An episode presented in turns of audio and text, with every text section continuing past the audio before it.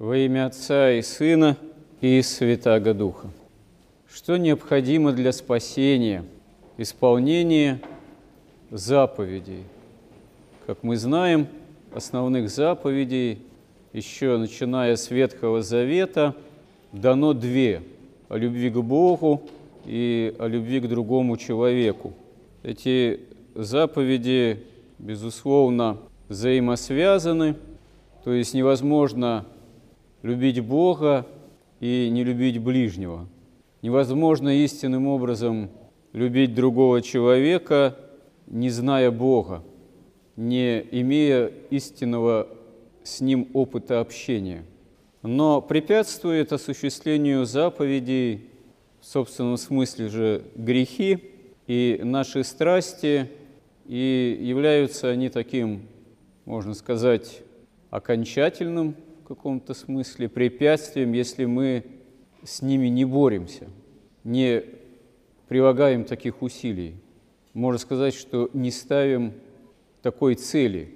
И вообще память о том, что есть заповеди, и нужно как-то учиться, пытаться их исполнять, это является, в общем-то, в общем-то важнейшим таким свойством фактором жизни христианской, но вот что удивительно, современный человек, верующий, прихожанин довольного храма, приступающий к чаше, приходящий на исповедь, часто словно бы забывает о самих заповедях.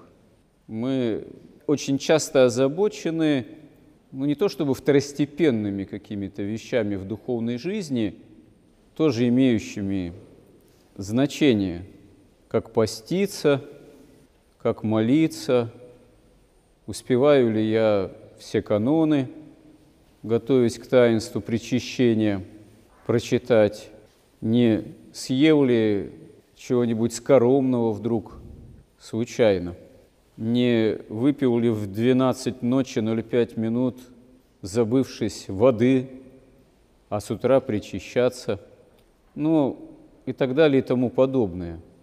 А то, что при этом мы не ставим вообще самой, опять же, задачи по исполнению евангельских заповедей, об этом как-то и не думается, и забывается об этом, как ни странно. Причем человек может порой и ведь очень серьезные усилия прилагать по исполнению каких-то дел.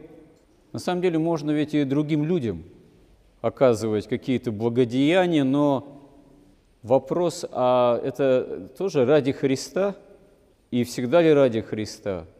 И помним ли мы при этом о Христе, и что это должно быть Христа ради – История человеческая вообще много примеров дает, когда ради пользы других людей можно и кучу людей поубивать, казалось бы, ради пользы некой.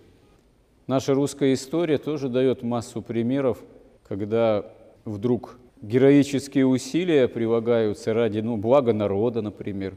Взять даже, например, XIX век и великих русских писателей – которые тоже пеклись о благе народа, взять историю так называемой земской реформы, земских врачей, мы увидим, что очень много людей, интеллигентных, пекущихся о благе народа, начинали в какой-то момент героические усилия прилагать, совершенно бескорыстно трудиться, врачами теми же земскими, к примеру же. А доверие со стороны людей к ним фактически не было. А почему? Почему не находилось согласия? Почему в такие эпохи в обществе не находилось истинного какого-то примирения там, разных сословий, власти, народа там, и так далее? А потому что, несмотря на героические усилия, а вроде же хотели по любви, ради блага поступать, Самое главное умудрялось ускользать. Самое главное – это все-таки Бог, это Христос. это именно заповеди, это евангельские, а не просто некая там социальная польза для народа и благополучия. А если не Христа ради, то не истинно, и прахом шло, и не просто прахом шло, а приводило все равно социальным потрясениям, к революции, к великой же несправедливости, которая оборачивалась враждой, войной. И именно что вроде ради справедливости много чего проповедовалось и предпринималось, а оборачивалось же все равно крайней несправедливостью. То есть дело-то, конечно, не только в каких-то делах ради пользы там ближнего, социальной какой-то пользы, потому что альтруизм так называемый – это на самом деле не истинная деятельность, а искажение любви. То есть, казалось бы, вроде люди, человек отдельно или даже какие-то целые группы порой хотели бы и по любви, как они понимают, поступить, а оно оборачивается не истинной любовью, а искажением. Или, казалось бы, человек молится, обращается к Богу, или диссертацию пишет на богословскую тему – а, как святые отцы указывают, если за этим стоит тщеславие и гордость, то Бог эту молитву и не услышит в каком-то смысле. Это тоже парадоксальный такой момент, факт. Но ты вроде ищешь общение с Богом, обращаешь к Нему какие-то правильные слова, а делаешь это не в молитвенном духе – если ты чисто молишься, то ты богослов, как говорят святые отцы. А если у тебя нет молитвенного духа истинного, то ты можешь иметь диплом духовной академии и досконально, рациональным, умственным образом знать какую-то тему, связанную с тем или иным разделом учебника по догматическому богословию, но ты никакой все равно не богослов, потому что у тебя нет личного опыта знания Бога, личного опыта общения с Ним. Потому что если сердце исполнено гордости и тщеславия, то, ну, казалось бы, понятно, вот я такой, да, с превозношением отношусь к ближнему, к другим людям. У меня есть основания превозноситься над ними, потому что у меня такие-то таланты, такое-то образование, такое-то знание языков – такое-то состояние, меня там-то и там-то ценят. Ну что этот бомж какой-нибудь он у метро?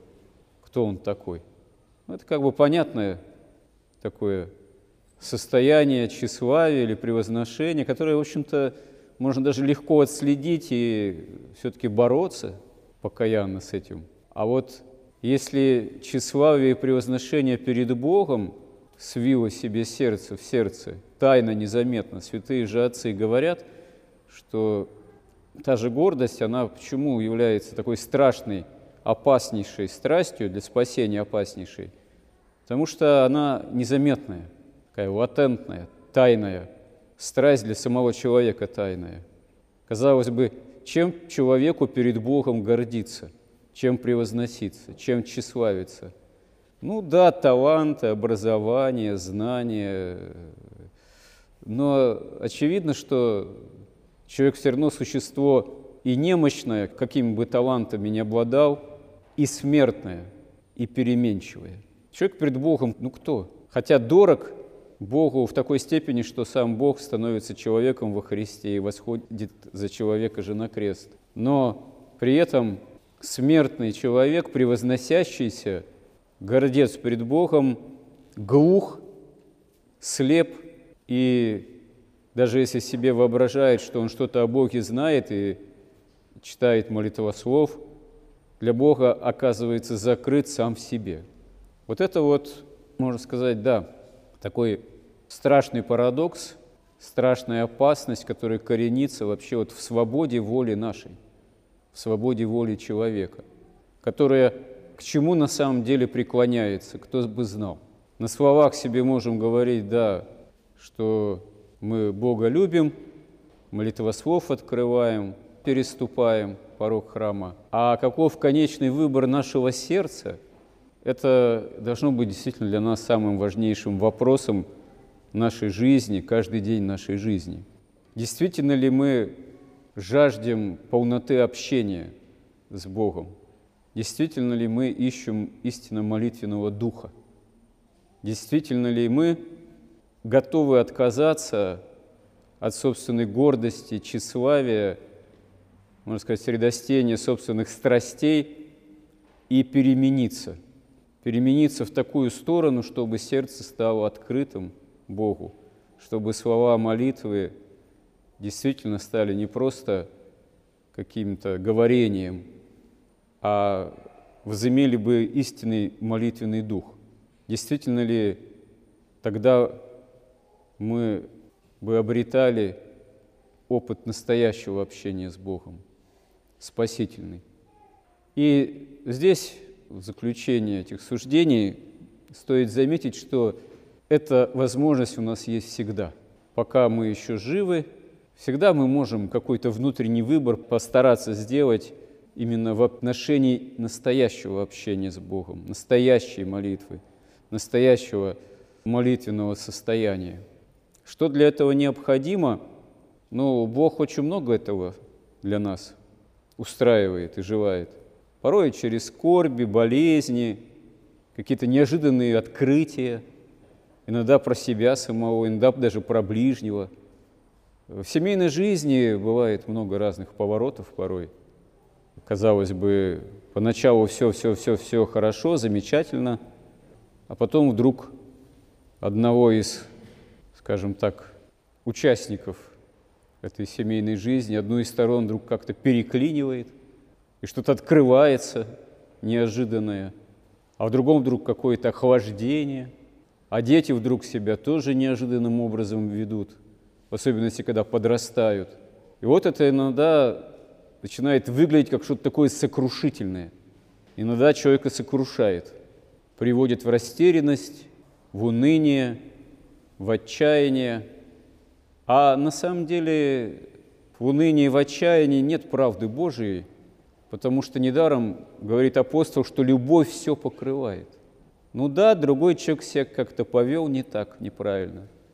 Переменился, заболел, может даже душевно, что еще бывает трудней понести, чем какой-то обычный физический недуг в другом. А вдруг еще и умер – рано. Тоже сокрушительно может быть.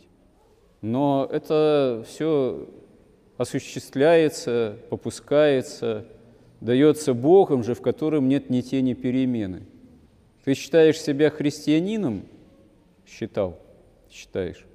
Ну а что ж ты тогда так сокрушен? Что ж ты тогда так растерян? Что ж тогда мы действительно такие немощные, и с такими немощами все и воспринимаем, с растерянностью, увы, ропотом на Бога же, с унынием опять же. Но это можно переломить с Божьей помощью. Это можно постараться преодолевать также. Потому что действительно в Боге же нет ни тени перемены. Что бы ни происходило там, какие-то пандемии, масочные режимы, карантины. Это не должно сокрушать нас. Хотя порой, да, действует тоже, понятное дело. А что было сотню лет назад? А что было в середине 20-го столетия? Так далее, тому подобное. Что разве было проще? Нет, может быть, было и тяжелее. Сотни тысяч священнослужителей были расстреляны, ну, в лагерях уничтожены – первой половине 20-го столетия. Сейчас другие испытания, не такие все-таки кровавые, формы как-то меняются. Вот. Ну, что в будущем кого ожидает, мы не знаем, но в конечном счете все, что с нами не случается, это восприятие этого зависит все-таки от нас, от нашей веры. Именно от желания исполнять заповеди – и быть верным Господу применительно к любым обстояниям, обстоятельствам, внутреннем переживании, потому что действительно обретение такого истинного общения с Богом, истинного молитвенного духа, оно, видимо, еще во многом зависит от некой нашей верности Богу, от готовности делать выбор в пользу евангельских же заповедей, любви Христовой. Всякий раз, когда такой выбор действительно нам предстоит, когда мы перед Ним по жизни, можно сказать, по житейским обстоятельствам, по воле Божией оказываемся. Истинно, Господи, научи нас этому, научи помнить о Твоих заповедях и прилагать усилия по их исполнению, что без помощи Божией же невозможно, но нужно учиться ее искать. Аминь.